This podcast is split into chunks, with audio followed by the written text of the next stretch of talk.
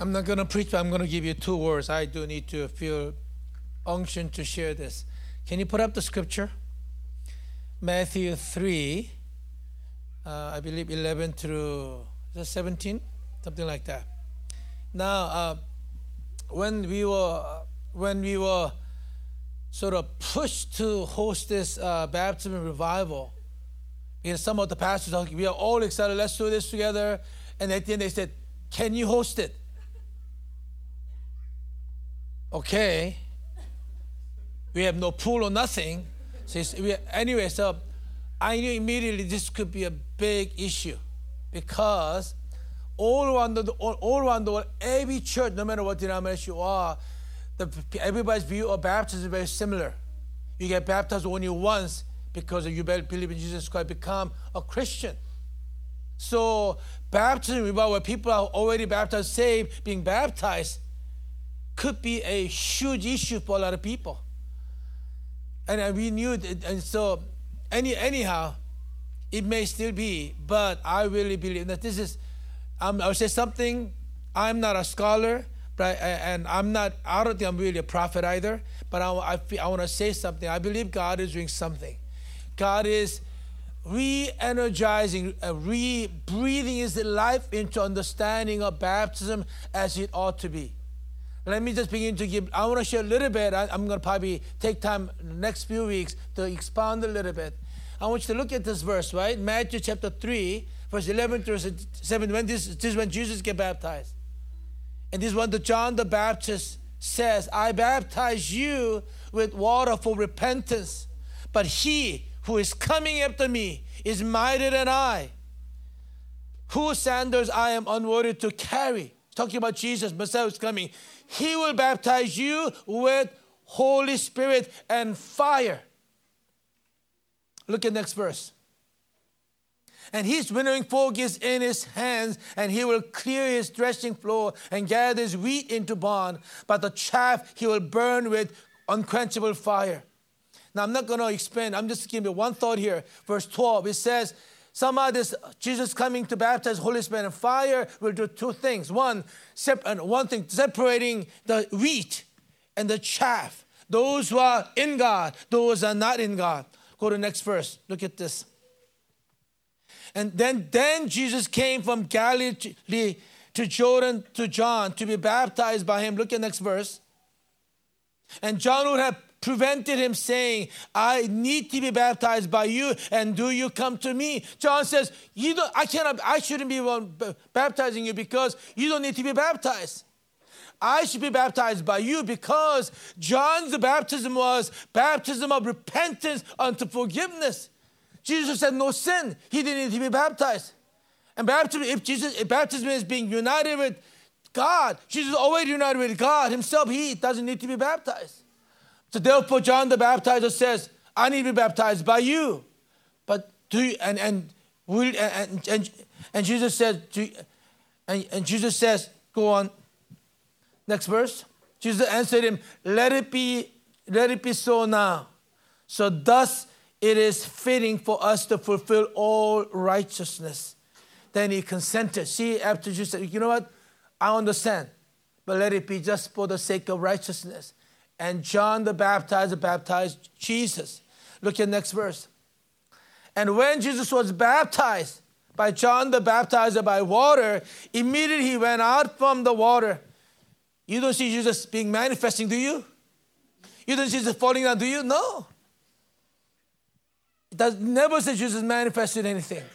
I'm not saying anything yes or no about it, but what I'm saying is, and behold, the heavens were opened to him. And he saw the Spirit of God descending like a dove and coming on rest on him. Next verse.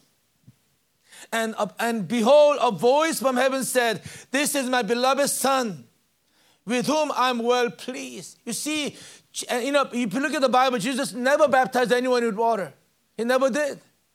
John the Baptist, every, every gospel says, He will baptize your Holy Spirit and fire not the water baptism, but somehow over the years in the church, we equated baptism as if this is what Jesus came to do. No, Jesus didn't come to baptize people in water. The real baptism that Jesus is giving is Holy Spirit baptism. Uh, you know, what does, what does Holy Spirit baptism look like? It looks like many different things. But mainly it means that you, Holy Spirit comes on you, lives in you. Holy Spirit and it strengthens you to live the life God wants you to live.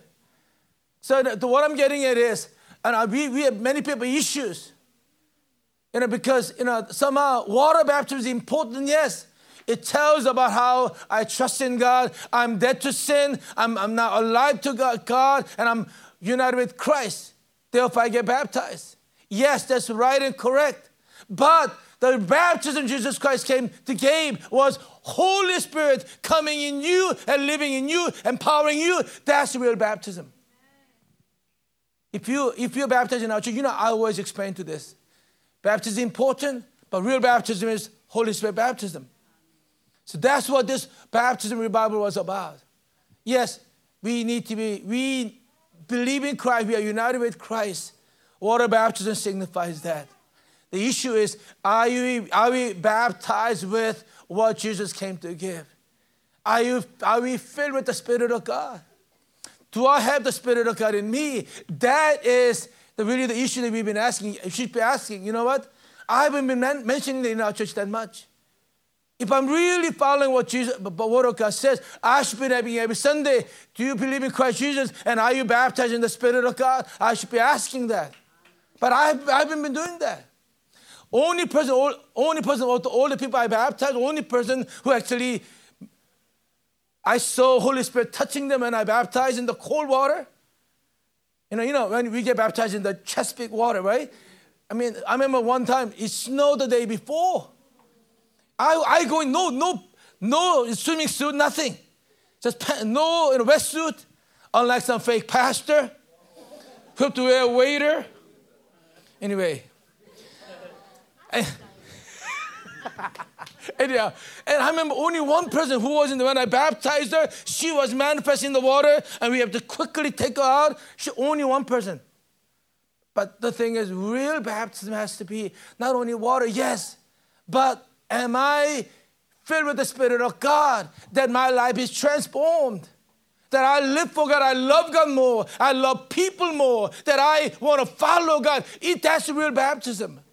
Amen? Because water don't do nothing. I need to be washed over and over every day, maybe more than once a day. But I need to be filled with the Spirit of God, Holy Spirit of God living in me. That's what this baptism revival was about. And when, when that happens, God was doing all kind of other things as well. Amen. Now, now I don't have more time to go on. I'm going to stop right here. One of these will explain more. Amen. I need to say one thing, and this will be, hopefully won't take that long. Uh, if you have time, I don't know whether we have audio of the sermon, the sermon uh, on Wednesday or Thursday, but I know we live streamed it on Facebook. And, and actually, the quality of the live stream was, you know, sometimes a little dark, but the voice is really clear. I listened to it about three times over. There's something that Pastor Todd shared on Wednesday. He talked about there how they the church really experienced the power of God coming upon them. He talked about how about a year before that really revival broke out, and, and God came into one classroom. They're teaching for 30 minutes. God's presence was in the place. And then after that, 30 minutes, just disappeared, went, went away. And said, and he said, when I looked back, he said, God was doing three things. God was coming in to check whether, I wrote it down somewhere. First, uh, came to see, evaluating, God came, God was sort of evaluating the environment. Are, are, is this place ready? And secondly, was taking a temperature of the people. Are the people ready? Third, God was coming and checking to see whether you have capacity to carry God's presence. Now, I don't, I don't have time to explain a whole lot more, but it really struck me. It struck me because there are times in my personal life and even in our church when God really visited in powerful ways. You know, and, and even, even this, this week, I, I love all God was doing, but for me, not enough. And not enough. I feel like God was just visiting to see, are you ready? Are the people ready? Do you have a capacity to carry God's presence? Really, know, I, I, I like there are so many times I can mention, mention many times. One of the first time I felt God's weighty presence come was 1991 in January. Pastor Mimi was in college group, freshman in college. We went to retreat together in winter. And it, was, it snowed a lot. And, and, and we, we, we was first time in my life was snowed in for the retreat. And, and that retreat, speaker was Pastor David Choi, who is now pastor in New Jersey. And he spoke a very long, boring message, two hour long, hours long. Everybody fell asleep. Literally like that. But at the last minute, like 10 minutes of his message, he began to share tender story about his struggle with holiness. How he was a, a, a medical first year medical year student, but yet also intervarsity staff. But yet he was having relationship with girl more than he should. I mean, and a pastor sharing this kind of thing, and you know, and like 20, 28 years ago, you know, what, what if the words goes out and, and, and what will people say? But he, he talking about holiness before God. When everything was done, people like, and then everybody woke up. When he just prayed simple prayer and sat down. And I knew God came into, there was a, I felt God come into the room. I've never felt heaviness come in. God honored his tender sharing, honest sharing there. God, I didn't know how to explain. I'd never seen anything like this came. People did, and, and we felt something in the air. I said, you know what, take your shoes off. God is here. And everyone began to cry on the floor and begin to cry and pray. I said, God is here. Take your shoes, let's pray. And everybody's praying. In midst of the one guy, I've never seen this before. One guy began to laugh like crazy. If you know him, you know this is miracle. This is the guy who, when he was young, he had cancer. And, you know, and, and, and they took many, many places so that he can be healed, but somehow, about four or five years later, I think he was cancer free. But he became a very apathetic, cynical guy. No feelings whatsoever kind of guy. But that guy was laughing like crazy. I didn't know anything about holy laughter, but that was happening right in front of us. Why I mentioned it? Because I felt God literally presence came in our midst. I don't know what to do with it. It lifted went away. We didn't know what to do with it. We talked about those beautiful days, but that's it. But I, for me, this three, two days was amazing. A lot of people sacrificed, worked for this to work. If, it, if it's going to be, being, be more than an event, it'll be a place where we begin to seek God more. And that has to be more than just an event. That we want God to come. What does it look like? I don't know what it looks like. But what I want is I want God to come. I want God to come and make everything alive in us. In our work will change, our home will change, our lives will change, even sick will be healed. I want God to come. That's what revival is. And the thing is, I don't care what people, people, people, people say. People may not understand. When people put it the first time in book, to, people didn't understand. People say they must be crazy. They're drunk in the morning. People don't understand. It's okay. People don't understand. All I, I want to be, I want to be, I want to see God.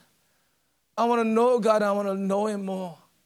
I want, to, I want God to come and change my life, change my family, change my society, change my church, and life in us. Amen? So that when Pastor Todd, they were leaving, he said, you know, I, I need to come back. The question is up to you. The thing is, is this going to be an event that we did? We did a good job, yay. Or is it a place where God, God, we want to see, we are seeking you more and more, we want to see more of you in our life? What is it? The question that we are asking.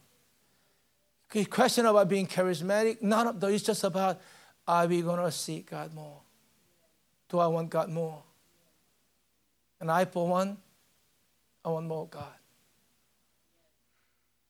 Uh, uh, I said so many last things. I need to say one more thing. Very short thing. I noticed, realized yesterday and today. I remember like earlier days, even 1991, I knew other people didn't know, but I knew when God comes. I knew those. I knew when God shows up. I knew. But somehow, last few years, somehow I don't. I don't know when. I don't feel as much as God's presence coming. I see what God when God touches people, but I don't feel as much as I God's presence coming. I was always, I already always knew in my life, many many years, hey, God is. Here. I knew God was here when God comes. But somehow, somewhere, I don't know what happened, but I don't always sense that God is here in our midst. God, you need to need that again.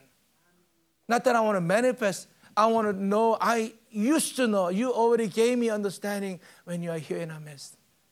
Amen? I want God to come. I owe it for my children.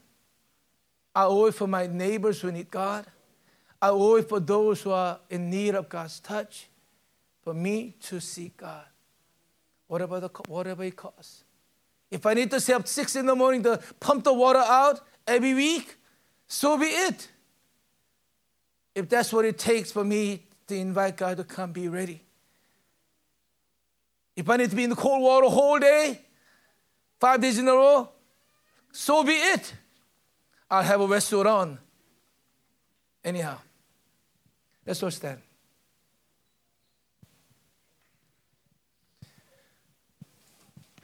God is good. Amen. After the, we're going to sing last praise. After that, I'm not going to pray for anyone. But if you are saying, God, I need more of you, God, I want you to come in our church. That is you, I want to invite you to come in front and cry out to God. God, we want you to come more in our midst.